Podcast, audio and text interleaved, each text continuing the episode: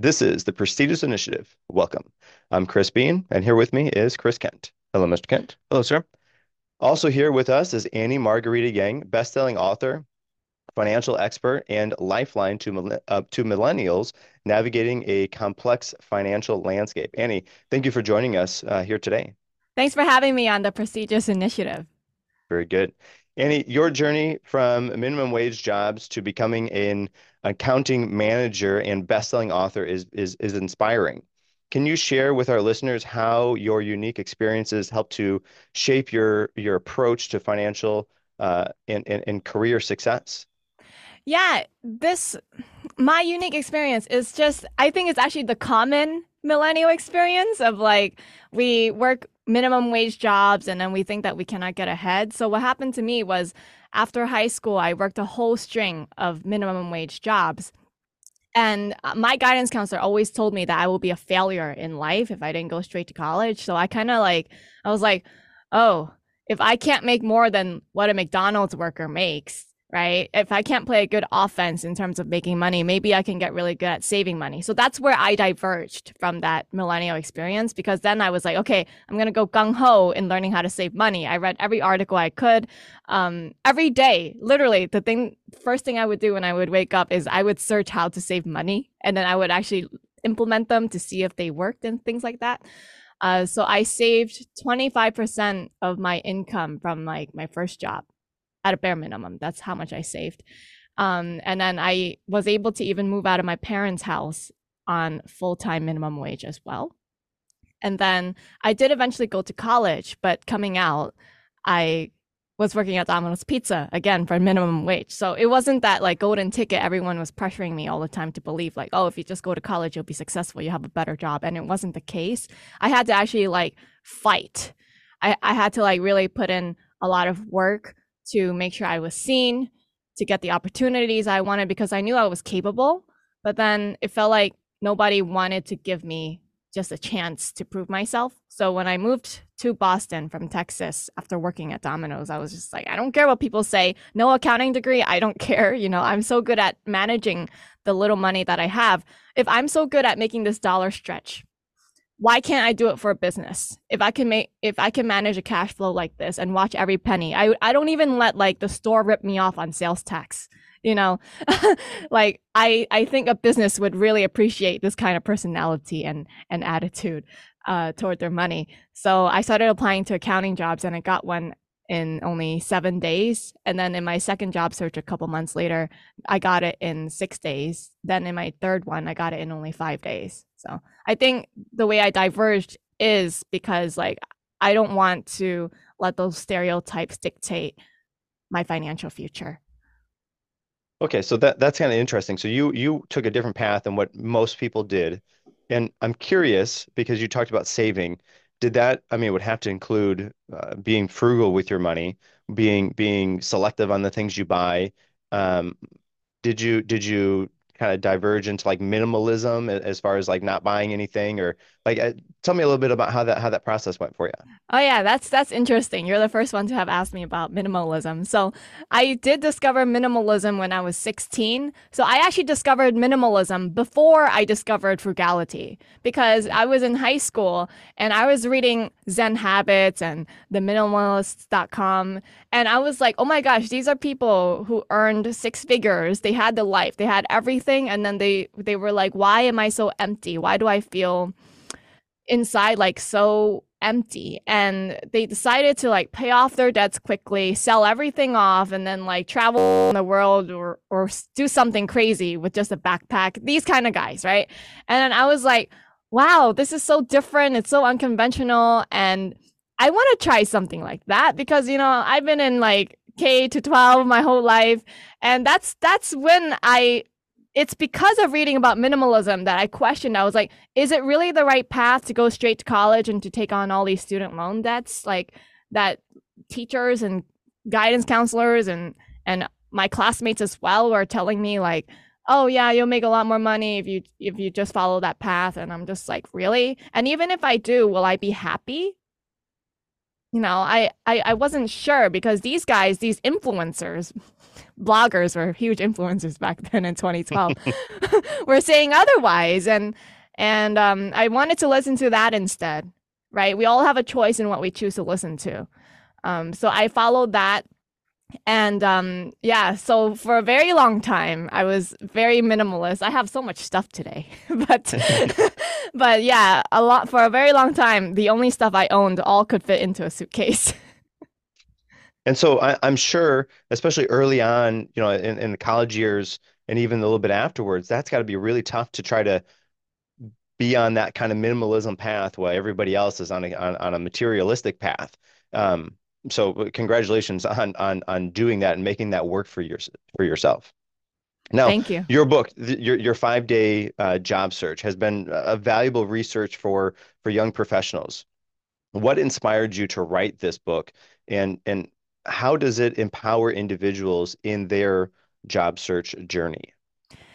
what inspired me is like I am so sick and tired of people like my guidance counselor from 10 years ago. They're still spouting the same nonsense that if you like this kind of thing like when I was in school, all right, she asked me, "What do you want to do with your life?" My answer was, "I don't know what I want to do." Right?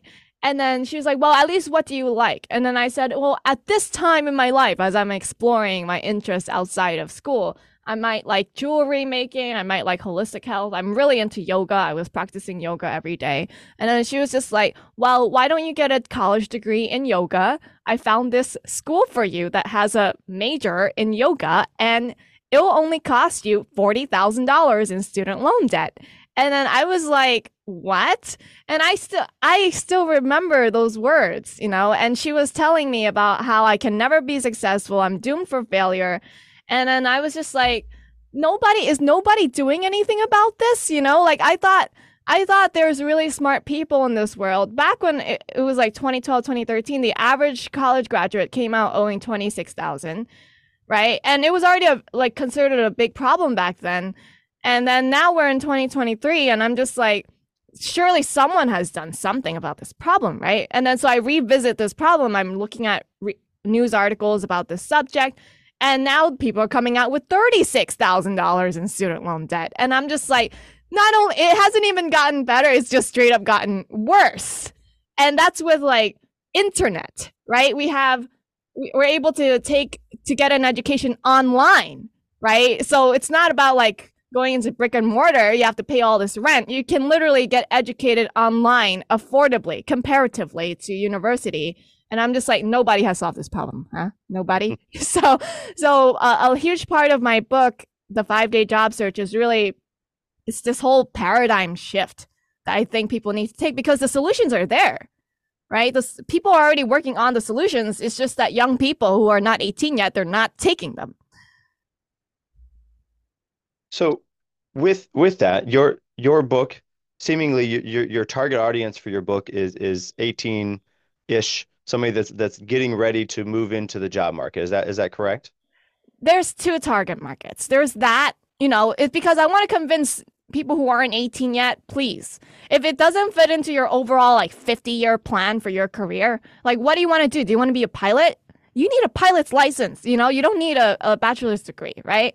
Uh, why don't you go straight for for you know the pilot, right? it, it doesn't make sense to do this, do it in a roundabout way. So that's one of the target markets. But the other target market is the millennial who's complaining that they cannot get ahead, you know, because they owe all these student loan debts.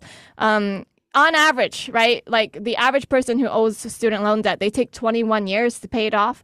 And then the overall effect of it is that they delay home ownership, they delay getting married, because they don't want to like get married and then merge their finances with their future spouse. And then like well then now that debt is considered each other's and stuff like that. And then they also delay having kids. And then even when they do have kids just as they've finished paying off their student loan debt they already have to start saving for college for their kids right? So it's like this huge problem. And um i i wrote this book because i made a huge pay pay raise in my second accounting job to my third one, right? I was making 45k. So that's an entry level accounting job. All right. 45k is entry level. I think with inflation is probably 50k, maybe 55k at this point in Boston. Um, and the recruiter was telling me, "Oh, you'll never um what was he saying? I had this recruiter in my my third job search. He was telling me that I'll never be capable of making more than 55k. If I'm lucky, I can make 60k, but you know, I've been recruiting for 10 years and in the accounting field and like they will never hire someone like you without that formal accounting credential.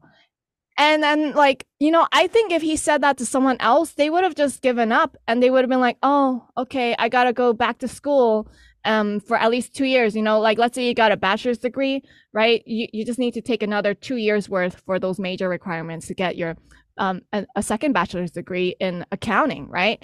And it's like, oh, now, I'll, okay, I got to pay all this money for this additional schooling just so I can work in accounting, right? And then, but like my response was kind of just like, who are you to tell me how much I can make, right? Like, I kind of just said to him, I was like, you know, there are far more important things to employers, such as like work ethic, attitude, discipline, um, be, having to be told how to do something only once, right? Setting expectations only once, and then meeting those expectations, following instructions, you know, being organized, well spoken. I think those are like far more important attributes to employer because like I can learn anything on the job. You know, if an employer had a training manual, they can teach me, right?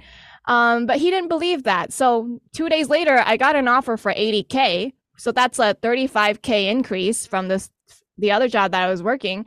And and I said, look at this I can't make more than that. Now I make 150k, right? But that that's a jump. And he was telling me I can't do it. So I want this book for millennials because if there people have on average like 35k in student loan debt with that kind of pay increase, I mean, I can, you can easily pay it off in a year. Right? If you kept the same lifestyle instead of having lifestyle inflation after getting a better paying job, then you can take that difference and pay off your student loan debt in a year, two years' time, then you can move on with your life instead of asking the government to forgive your student loan debt. And and you know you're you're so right because those those attributes that you talked about the job uh, that that the, the bosses are looking for those are exactly what the bosses are looking for. And on top of that that's not the things that you're learning in school. You're not learning the communication skills. You're not learning how to do things you know when you're you're asked to do them or learn on the job how to do whatever it is. I think that you know, if if school, maybe maybe you know, high school, primary school, into into the university age, if they were teaching those type of things, then the the society would be much better off. We would be, uh, like you said, that we wouldn't have the, the debt that we have because it wouldn't cost as much to do those things. Especially if we could do that at a young age, moving through to teach people how to be people, how to be adults as they move into adulthood. And then on top of that, most jobs okay, maybe there's a few jobs that you actually a doctor, so you need to have some prior, you know, training for that. Uh, I understand, but most jobs you can learn on the job, and I would I would say I would argue that most jobs, after you finish university, you're going to not use most 80, 90% of that stuff that you learned because it's not viable, it's not useful either, it's outdated or it's just completely off base and doesn't matter to what your job actually is in the day to day. So going to a job learning on the job from either uh, you know a manual that they have or as you go through the process of doing it is far better than going to university and, and, and spending huge amounts of money being in debt and then hopefully you can get a job in that area that you specialized in or going to to to do that job and then realizing that all of that information was basically useless because I don't use any of it in my day-to-day job. Absolutely. Yes, I agree. Yes. Yeah. Yeah, like let me tag on to what you're saying. I mean, outdated information, right? Like, let's say mm. you got a college degree in marketing today. Are they teaching you how to market on TikTok? No, no? you know, like TikTok came out in 2019. I, I think the textbooks still haven't caught up, and the professors who are not on TikTok haven't caught up. They don't know how to use the platform. they don't mm-hmm. know how to grow on the platform. You know, I think actually the best person to teach about how to market on TikTok is a TikTok influencer, right? Right. Yes. You have to be careful what kind of sources you use when you learn something. Yes, absolutely. Yeah. Now, okay, so speaking about your videos, you, you have your videos, your books, you you emphasize the importance of financial empowerment uh, for millennials and, and Gen Z. what are some act actionable steps that young adults can take to help to manage their finances uh, more efficiently and kind of escape the the the trap that everybody's trying to put them in the the stu those uh, student loans? Yeah, the first thing I always tell people this is in the book, this is in the introduction. It's about finding your calling. If you don't know what your calling is, which is, I think that's that's your job. You know, Oprah Winfrey has said, after you get a job that pays your bills, your next job is to figure out what your calling is. Right? We don't always know what it is. It's your job to reflect, to dig deep and find like find out inside, peel back those layers of the onion to discover it. And then after you know what your calling is, it is to go after that calling, to have the courage to actually pursue it even though other people say it's unreasonable or it's impossible. So I think the first thing is get a job, any job that will pay your bills. Uh, that's my advice for a young person. Ideally, if it's something that's interesting to you, that's great. But I think like people think, I don't know why, they think a minimum wage job now needs to pay $20 and no, not 20. The exact number is $19.97 in Seattle starting January 1st, 2024. Um, uh, yeah. Those kind of jobs were never meant to be able to afford you a one bedroom apartment near where you live. Like they were never meant to be that. They were never meant to be a career. They were meant to be for someone who has absolutely no experience and we're just starting out in the workforce. And then you were supposed to not stay there, but look for something better, you know, and say now I have experience and and I can get a better paying job. But I don't know why. Yeah, that the, that's a whole societal issue. But like, there's so much you can learn at a minimum wage job. I think people look down on it, right? Like for example, um, at one of the, my first my first minimum wage job, Shoprite grocery store in Brooklyn, New York. Right, I was a cashier and I I thought I was terrible at it because I couldn't tell the difference between a zucchini and a cucumber every time they tested me or like cilantro versus parsley i couldn't tell. They're testing me on like the four digit code the plu code of all these fruits and vegetables. I didn't have them memorized. They were complaining that my my rings per minute they wanted at least 20 rings per minute at the register and i was ringing like 10 items per minute. So they uh, basically i thought i was a terrible cashier, even if I had like a good heart and good intention to learn how to be better. I just wasn't getting it. And um I finally I found a different job. I gave in my 2 weeks resignation and they were begging me to stay. Hmm. I was like I thought I'm so bad at this job. You know, you guys complain about all these little things. And and I th- I just thought I'm not cut out to be a cashier. and they were like, "But you show up on time." All right? That's mm-hmm. the important thing. You show up on time. Your coworkers who know all their codes and and um who who can scan faster than you they can't even show up to work. Or they show up late you know? And then i i, I never even considered that that was even more important something as simple as this than being able to do the job well. The fact that you even show up because if you don't show up the job doesn't even get done right? Yeah. that's something i learned from working at a minimum wage job. I wouldn't learn that in an office right? Mm-hmm. Because they don't clock you hourly. Um, yeah. Uh, but but it's valuable, and I talk about this story um, when I go into, into so like in that transition of going from minimum wage to office jobs. You know, you have to somehow articulate the experiences and the lessons you've had at the previous jobs. And instead of going like, well, I don't know, that was a dead end job that wasn't going to lead anywhere, you know, just doing random tasks that are menial, repetitive, and boring. Instead of like saying that traditional story, I say, no, I learned that it's really important to show up on time. Right? Like I took something like that and and I made it something even better that impressed employers in the interview. Right? So I think it, it's good to start there for young people. Okay, so you talked about finding your purpose, and and I was listening to Robert Greene, uh, in, in fact, just yesterday. He talked about in his book Mastery. One of the things that was was real kind of foundational for that was finding your purpose, and and he talked about oftentimes we see and and kind of intrinsic, intrinsically know what our purpose is at a very early age because it's things that we're interested in. And so you talked about peeling back the layers. Well, oftentimes as you're moving forward, those things that you found interesting, the things that you, you like, your, maybe even your life's purpose, you knew early on, but because those got shoved down because you had to do X, Y, A, B, C, A, B, C, O, you know, and then finally after you get that minimum wage job, you have enough to, like you said, pay the bills and, and, and you'll live. Then you have an opportunity to peel those layers back, to peel back where you were when you were young enough to actually see, see something that you found interest in. And then that oftentimes is what he was saying was is your your life's purpose. And then you try to critique and, and scale and, and move in such a way that puts you in a position where you can do that, you know, perhaps as, as, as a hobby to start with, and then as a profession to, to move into. So it's interesting, uh, you know, connecting those, those two things, uh, you know, like that. That was interesting. Yeah.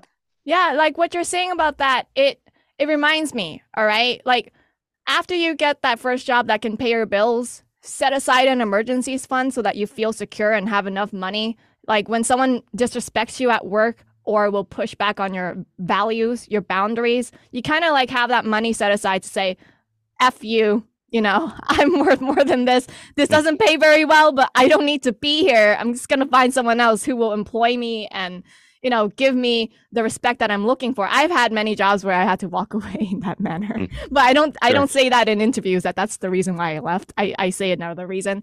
Um, but like, yeah, because you have that six month to a year's worth set aside, if you're really good and frugal and you save your money, you can do that. Right.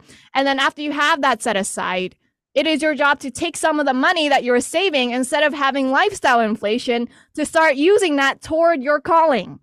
Right. Mm. Like I have been helping people with their finances for 10 years. I was making no money for five years. Not a hmm. single dollar. In fact, I was putting money in because I had to pay for, you know, supplies, you know, workbook materials and things like that. I was putting it, pouring time. I was up till late at night. I was working weekends on trying to help people with their finances for free.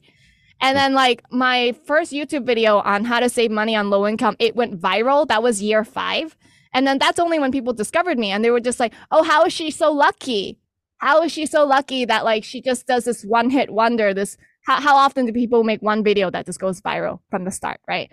Uh, and then I'm just like, me? Lucky? I've been working for free for five years teaching people how to save on a low income. You know, like this video went viral because it's good. the advice works. That's because I've tried it myself. I've helped other people with it. I've written a book on it, you know? Um, so you have to, I think, in pursuing that calling, it's mandatory that you're good with your money because otherwise you'll be pressured and pulled to go towards something else that doesn't inspire you, that doesn't bring you any passion whatsoever, and your dream will die. It will die because when you take on so much credit card debt, car loan, student loan debt, a mortgage, when you have all of those debt obligations, you feel trapped like you cannot escape and go after the things you actually want. Now, you you talked about going viral. You you've also achieved the the best selling author status and have a significant following on YouTube. How do you how do you balance your successful online presence with your corporate career as a, as a as a as your account manager? So what I did is I don't actually work 40 hours a week at my quote unquote full time job. I was hired for 40 hours a week five years ago, right? Um, uh, but at that time, I, I, I learned how to do the job. It was be- becoming like repetitive. I learned how to do it faster. And then I found that consistently I had, let's say, like at 4 p.m. every day, I had like free time. I was like just sitting there looking for work to do, couldn't find anything. So I just told my boss, you know, uh, let me take some courses. We were using this software called Appfolio for property management. And so I just started reading all of their support documentation. I was like, well, let's read the support documentation and see if there are some features in the software we're not taking advantage of that can help run things faster in, in the company, right? So I spent an hour a day taking those courses and watching videos, webinars, stuff like that. And then I, I made a whole list of things that could help speed things up at the company. I implemented those and then I found that I finished my workday at three. Slowly, slowly, slowly, I was like, well, I'm done with my work at two, at one, you know? And I kind of just had to say, it's kind of like embarrassing because, like, it's a good thing to finish your work so quickly. But then I'm sitting there doing nothing. And then I'm wondering, like, are my coworkers looking at me like, oh, Annie's slacking off? Right. Uh, so I kind of like felt uncomfortable. So I asked to work hybrid, um, two days two days remote, three days in the office. And then a year after that, I was like, because when, when I was remote, I was hardly doing any work at home because uh, most of the work was done in just three days instead of five. Uh, so finally, I just said, can I work fully remote? And he said, yes. He understands I work only maybe 10 to 15 hours a week at this point. but it's okay because the results, the output, the tasks that I've been given from when I was first hired, I'm still doing those same tasks. I just shortened it from 40 to just 15 a week. Uh, so I balance it by using the other, what was it, 25, 25 hours for the other stuff, the stuff that you see me doing online. Okay, so that that's kind of interesting. I, I only hope that that we can as a society pick up on those things and and use and implement those things for for the vast majority of of, of workers wherever they're at. But the the interesting thing for that for me is is so that comes down to productivity. You you seemingly have increased productivity, you know, astronomically. If you could distill that down to one or two things, what are the one or two things that really help to propel that productivity so high? I, I think it's just one thing. It's oh okay. Um okay, fine, maybe two if you really wanted to push me. All right. The first thing is in uh, Stephen Covey's book, The Seven Habits of Highly Effective People. He mm-hmm. talks about sharpening your saw, right? Mm-hmm. So, um, you give two people the task of chopping down the tree with an axe. First guy starts chopping, chopping, chopping. He cannot chop it uh, in two hours, right? The other guy's just sharpening his saw in, and for two hours straight, and then he does one fell swoop, and then it chops, you know. Uh, so I I think of that, you know, like I'm continually learning. Um, like I was saying I was spending one hour per day learning the Appfolio software. What what is it? Because I find that companies, all companies do this. They buy a software, they don't get the full use out of it. They don't really know the whole thing, like what is it capable of, and then use it to its fullest. Instead, they buy several different softwares. They buy one software that has a time clock, another software that can track someone's screen, another software that has a to-do list, but like they don't realize maybe the time clock software could already record someone's screen. Like you know they never knew that because they they bought it for this just that one feature right? So we first of all get full use out of everything. Learning. You have to actually learn like spend one hour a day learning. Like even before i was working that job the reason why i think I got ahead so quickly is because I was spending one hour per day on udemy.com. I was buying $12.99 courses, like how to use like advanced Excel formulas, um, how to uh, get your email inbox down to zero, right? Or like how to maximize the full use out of Google Workspace, something that I'm sure a, a lot of companies use, right? Google Workspace, but we only use the, the, uh, email portion of it and the calendar portion of it and nothing mm. else, right? Um, so things like that, that I think if you really understood how to use it, you would speed up your productivity. But the second thing is like, well, Annie, where do you get the the time, the time in your day to even have one hour to educate yourself? And my response to that is like, how do you not have time?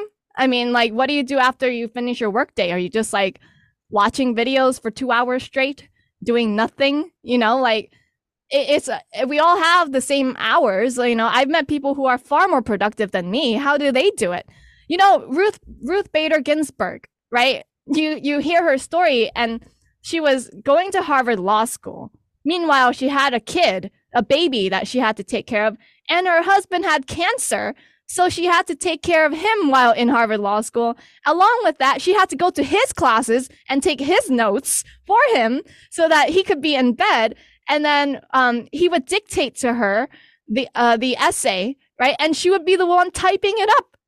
So she did her work and she did his work and she took care of a baby. Like, how can she be productive, right? It, that's before computers were out as well.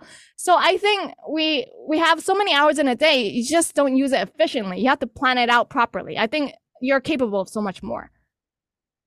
So okay, many many millennials are are facing tons of financial challenges, you know, uh, unemployment, student loan debt, uh, uh, loads of other things. How can how can they negotiate their worth effectively and secure a salary increase and and use that to their advantage?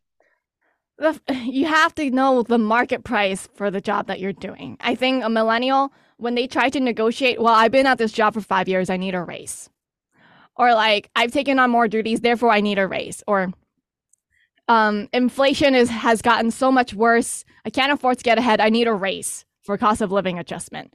Like they, they come up with all of these reasons for like why they deserve more money that just isn't aligned with supply and demand. This is a capitalist society. You know, just just like you go into a seafood restaurant, sometimes on the menu you want to get lobster, you want to get a whole um, bronzino fish. It doesn't tell you the price; it says market price. you know, and then you have to ask the the server, well, how much is it for today? What's the price today, right? Mm. Same thing when it's for a job. There's no set price. It's the price for today. So you have to do that research, which I recommend you just type in um type in the the title. Either if you're looking for the job or you already have the job, right? Type in the title into Google. Uh, let's say it's a hotel manager, and then you type um, hotel manager salary Boston. It has to be related to your geographic area, right? And then all of these sites pull up like payscale.com, salary.com, glassdoor.com, indeed.com that that give you like insight into salary. Open all of them. There should be about maybe 10 sources, maybe it's 20 sources. Open all of them and then open an Excel sheet and start typing in column A where you got this information from. Column B, you put the low that the the site is giving you. Column C, you put the median and column D, you put the high. So after all of this, you should have a whole set of lows, a whole set of medians, a whole set of highs, right? Because you cannot just trust one source. You know, when I, I was first doing this, I was like, I mean, the range is so high across these sources, it doesn't really make sense. You can't really pinpoint it. So what I did was I did an average of the low, an average of the medians, and an average of the highs. So that way, actually, I'm like, okay, I, can, I think I can trust these numbers. And then you have to figure out where you fit in along this scale. Like, did you just start? Do you not really know what you're doing? Then you kind of fit in the mid, uh, in the low, right? If you ha- kind of have experience, you're in the middle. And if you're really good at what you do and you're in high demand, you're in the high end of this range, right? So this is the range. You have to figure out where you fit and you come armed with data for your salary negotiation. It's really hard to fight back when you have actual numbers. You know, I think that's the way to negotiate this. The salary range as well is also also the explanation for why an individual contributor can make more than their manager. Because if you're at the high end of your pay range as an individual contributor and the manager has just started as a manager, they're in the low end of their pay range. So it's at that at that interception that causes you to earn more money than the manager. But you're you've reached your limit. You cannot make more money after you've hit that cap, right? Because of that market price. So actually, the manager has potential to make more than you. They've just simply make less right now, but the the potential is far greater for the manager. Right. So so doing research and then coming to your to your employer with, hey, this is these are the the market averages right now in this area. I think I fit into this area what do you say about that? What? Yeah, that's a, you're right. It would be very difficult as the as the owner, the boss, whatever, the manager to negotiate that, you know, in any reasonable term for the business without taking those those facts and figures in, into into place. So yeah, what a what a useful tip for that. Now, That's, your book. That, yeah, I, I just wanted to add that that is also what the managers do. HR mm. does that as well. Where do they get their numbers? They do the same thing. yes, right. Yeah. Now, your book covers uh, management secrets for for full time employees building uh, side businesses. Now, can you can you perhaps share some practical tips on on managing time efficiently and effectively trying to balance a full time with with the entrepreneurial kind of, of of pursuits? And you talked about that a little bit, but what what can millennials do to implement that so they can start to to work that for their own selves? Oh my gosh, I I think people my husband tells me this, right? My husband is more of an employee mindset. He he says, well, people should be able to to just work a nine to five, be able to pay their bills and and build their wealth. But should I mean, it's never been the case, right?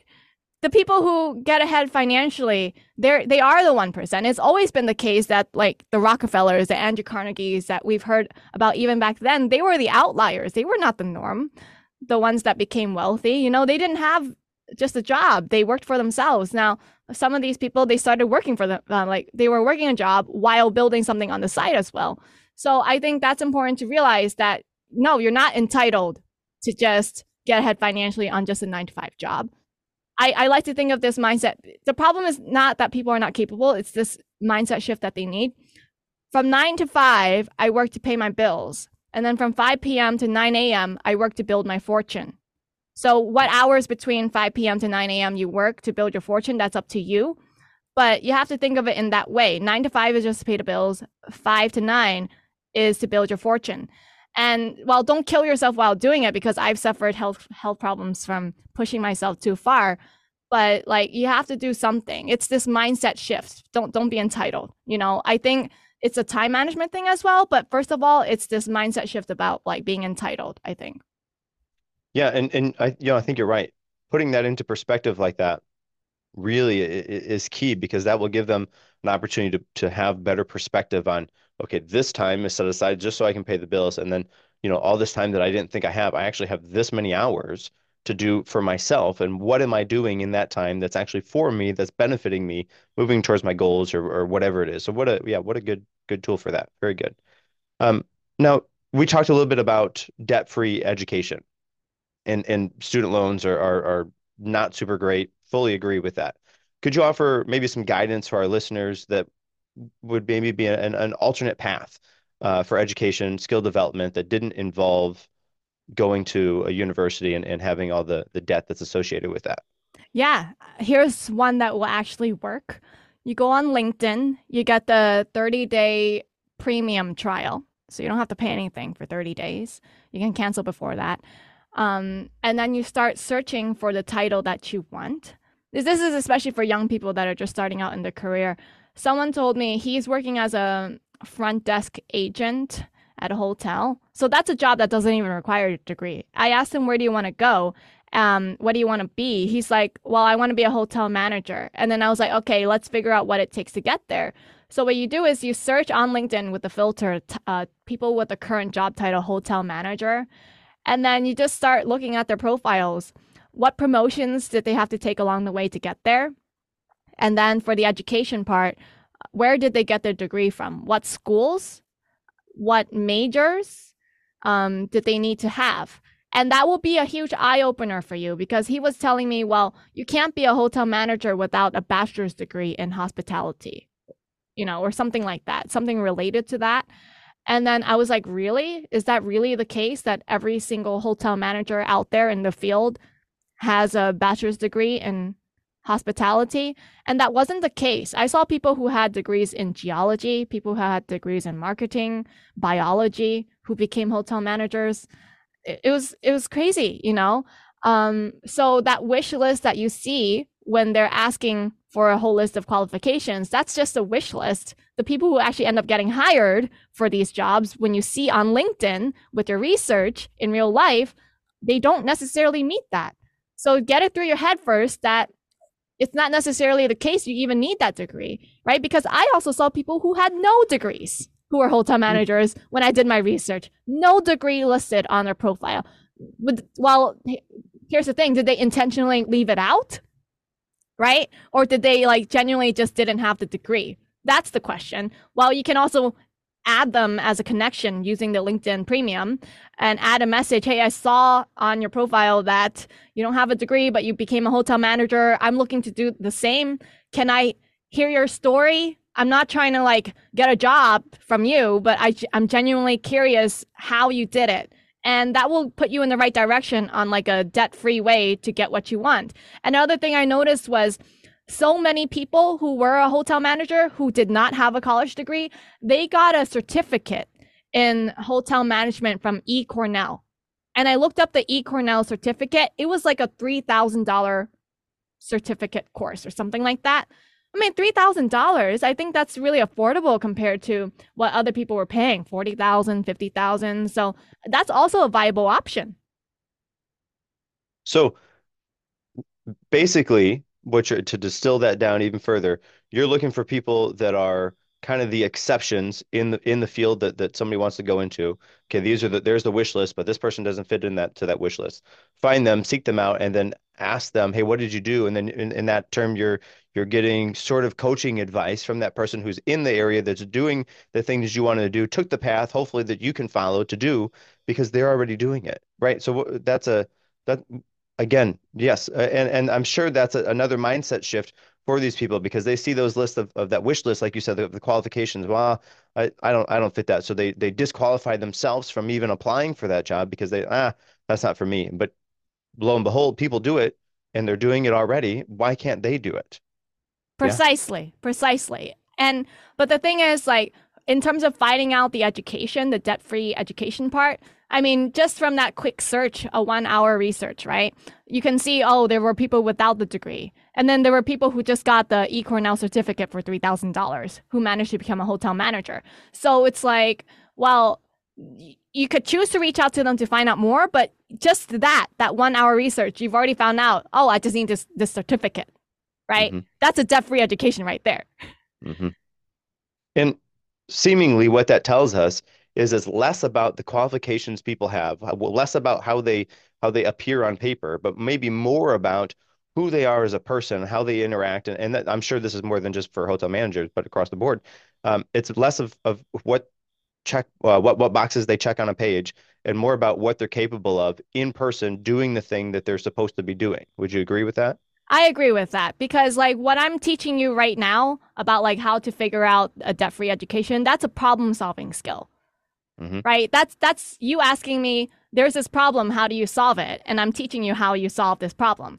Like if you take this same mindset, this critical thinking and then this process of like how do I solve this problem? How do I do the research to figure out what the solution is? I mean, if you're able to do that in any situation, then that's a, a trait that people want. Not just like for employers wanting it in an employee that's a trait that clients want in in their service providers as well.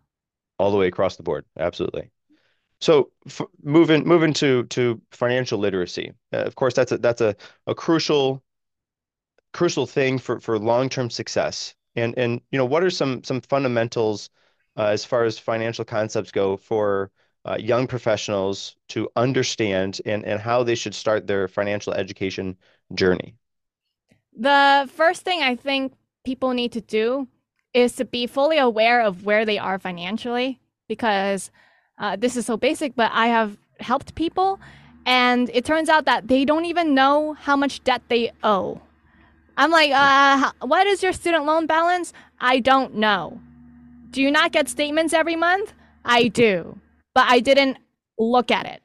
Okay, so the first thing is you have to be aware where you are. You know, take a look at all your bank statements, credit card statements, and other personal loan statements. Um, add up the totals, and then add up like like write down in a spreadsheet what the minimum payment is, and then with this you can make a budget. Right? You start with the budget, how much you bring in after tax, and then even if like you you miss you have to miss your payments I still want people to set aside 10% of their income to build up like a quick, maybe a $1,000 emergency fund because that $1,000 is important. Like, what if something happens and you need a car repair done that's at least less than a thousand, then you're not charging it to your credit card. You can just pull it from your emergency fund and rebuild that, right? So that's really important. Just a really small cushion, maybe 2000 in today's age, right? Um, and then you work hard at paying off your student loan debts and, and other debts. Like you add up, you can, there's two methods, right? One is more motivating than the other. The first one is the snowball method, where you pay off the one that has the lowest balance. Like let's say you have one credit card that's 800, right? You make minimum payments on everything except for that one credit card. And then you, you throw all your money at it that you can. That's why the side hustle is important or getting a sec- second part-time job in addition to your full time, you pay it off quickly. And then um, you take that money that you were putting toward that $800 credit card bill and pay off the second debt, right? And then it just snowballs from there because each payment gets bigger and bigger with the next debt that you pay off. You can follow the same method with like focusing on one, but instead you sort the order from like highest interest rate to lowest interest rate. But the problem with the highest interest rate to lowest interest rate is like you're probably chipping away at the highest balance as well. And it, you might not be motivated, you know? So from a number standpoint, the second method where you pay off the highest interest rates first makes more sense and you would save more money in the long term. But I feel like the problem is people emotionally have a hard time with money. So they might feel a lot more motivated toward going after their goals of paying it all off by following the first one. Very good. And Yeah, I'm sure that as they see those numbers start to dwindle down, that you're talking about the emotional benefit to that. You see the numbers start to lower and lower and lower. That's going to uh, incentivize them to okay, let's let's just get this all the way done. And then once that's done, then they move on to the next one. That that type of of momentum, the, the snowball effect, uh, very clearly, it, it, I think would be beneficial as opposed to chipping away at, you know, oh man, this number's barely changed. And I'm putting all this, but it's not doing, but doing it the other way. I think, uh, you know, way maybe isn't as financially, you know, percentage wise the best, it will probably yield better results because of the momentum that is gained as you go. That's right. Now, um, one of one of the big things that I think people struggle with as far as going throughout and and, and finding new jobs is once they get to get an opportunity to go and interview with somebody. Interviews seem to be really difficult for for people especially you know Gen Z and, and millennials have a tough time, I think, for that. What are what are some some tips perhaps you can say for them to to help to ace a job interview? The interview is like a final exam for the college semester right mm-hmm, so mm-hmm. i i don't put a lot of focus on the interview i put a lot of focus on everything leading up to the interview because once the interview is there it's like there's not much you can do. You just show up as yourself. If you're an amazing person, you will do amazing in the interview, right? But like brushing up on the skill of interviewing is something you actually do way ahead of the interview. It's not something you do in the week of the interview where you practice, uh, you know, scripted answers because you can never predict what people are going to ask you. Just like you're asking me questions right now, I have to speak off the cuff. Um, so the way to get really good at it is something that I got from Warren Buffett. He said the number one skill that you can invest in yourself that will give you um, the biggest boost in your income is public speaking. So when I I read that in an article, I was like, oh, okay, I have to learn public speaking. Well, how do I learn that? And of course, I'm scared out of my mind because you know I'm really shy. um, I had to look for a local Toastmasters club. At the time, I don't know how much the membership dues are today, but they're not. E- they were not even a hundred dollars back then. I think they were like forty five dollars for for the year or something like that. So it's like not even a gym membership cost, okay? Um yeah. so get a Toastmasters membership and then just follow their structure, right? Like do your first 10 speeches. I have seen people do 10 speeches over the course of a year. Who they came in as versus who they are after giving 10 speeches is like night and day. These are people with severe social anxiety, that have like actually been diagnosed by a psychologist with social anxiety, but they're able to get up on stage and um, their presence is a lot better and they're able to speak off the cuff as well. Okay, so I, have heard about Toastmasters before. I'm kind of interested as far as I, I see the benefit from that.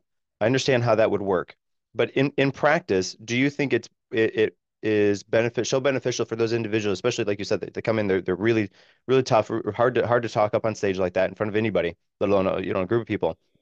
Do you think the benefit is doing those 10?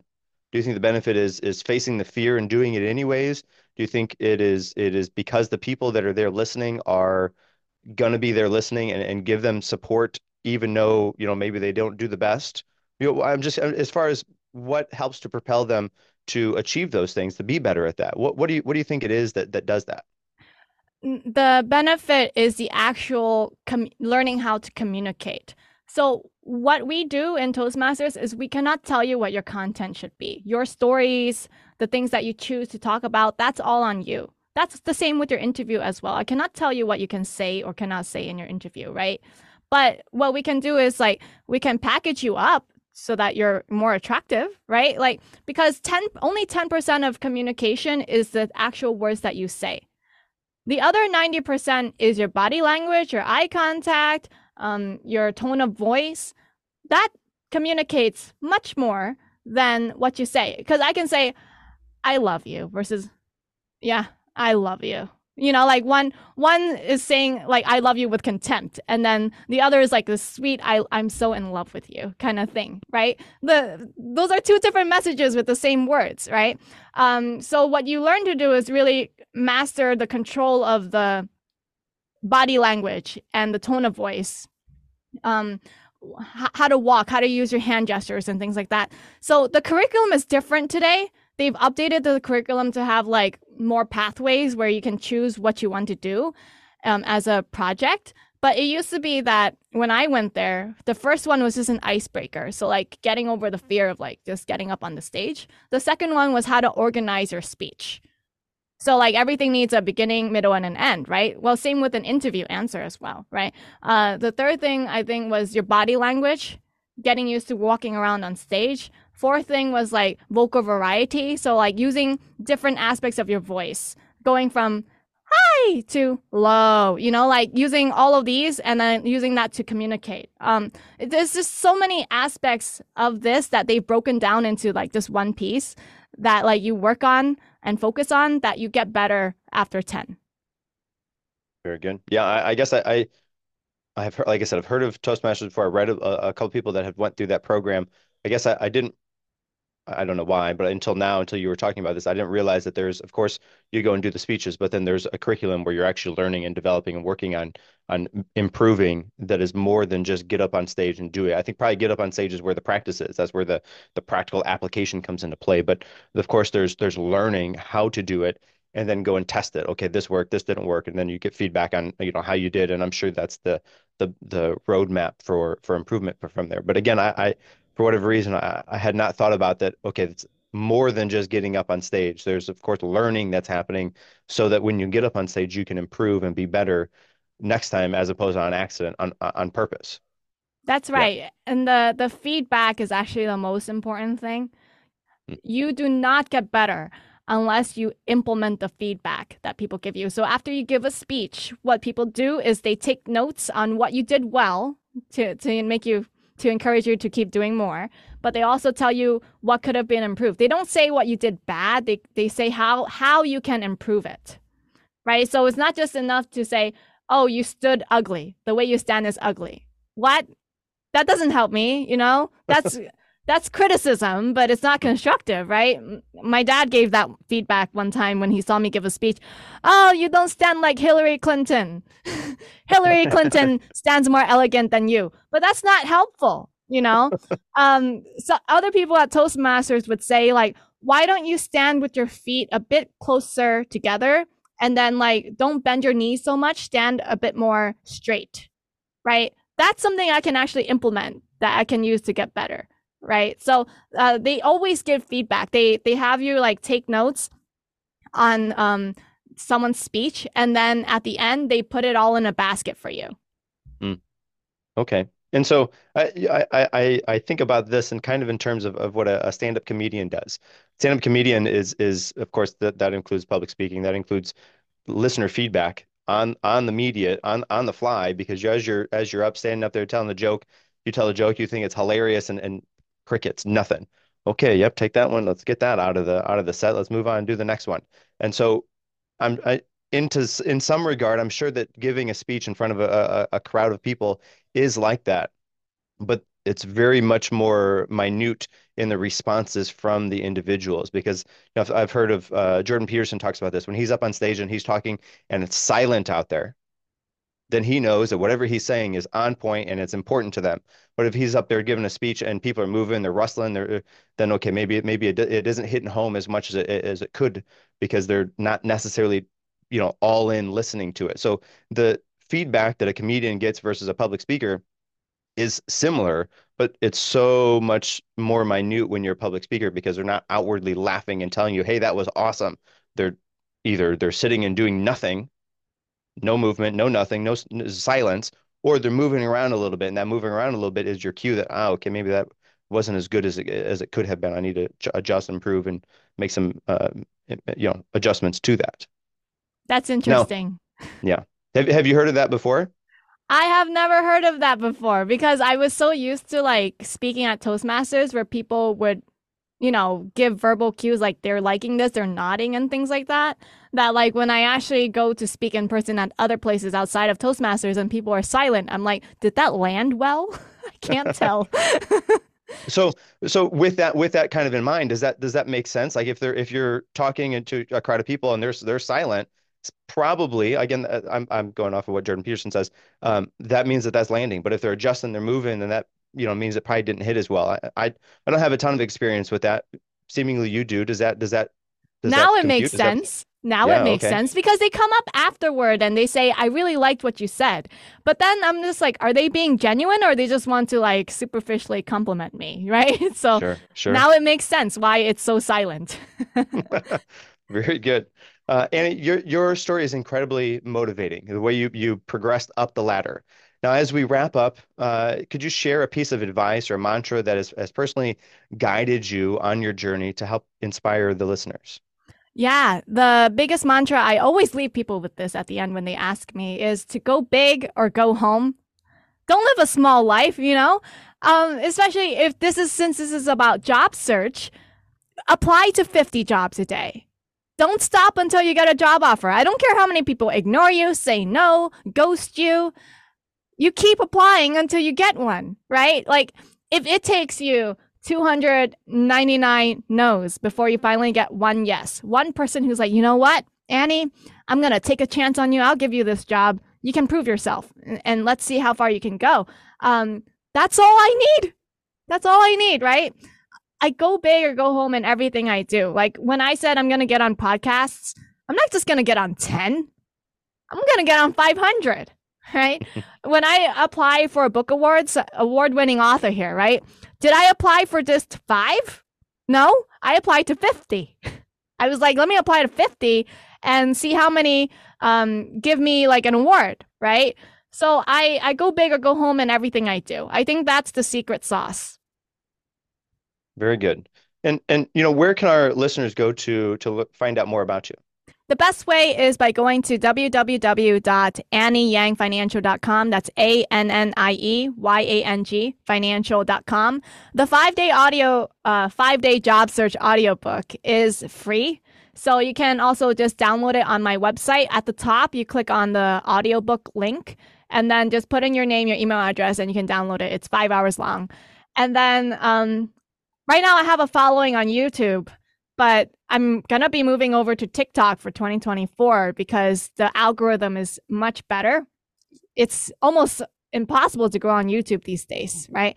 So I really appreciate it if people could follow me on TikTok. It's uh, username handle is Annie Yang Financial. Very good. And I'll be sure to, to link those in the in the show notes as well. Well, Annie, thank you for for sharing your insights, your expertise with us today. Your your practical advice and, and actionable strategies are invaluable for our listeners aiming to enhance their their financial well-being and their career. Uh, you know, listeners, listeners, thank you for for tuning into this episode of the Prestigious Initiative.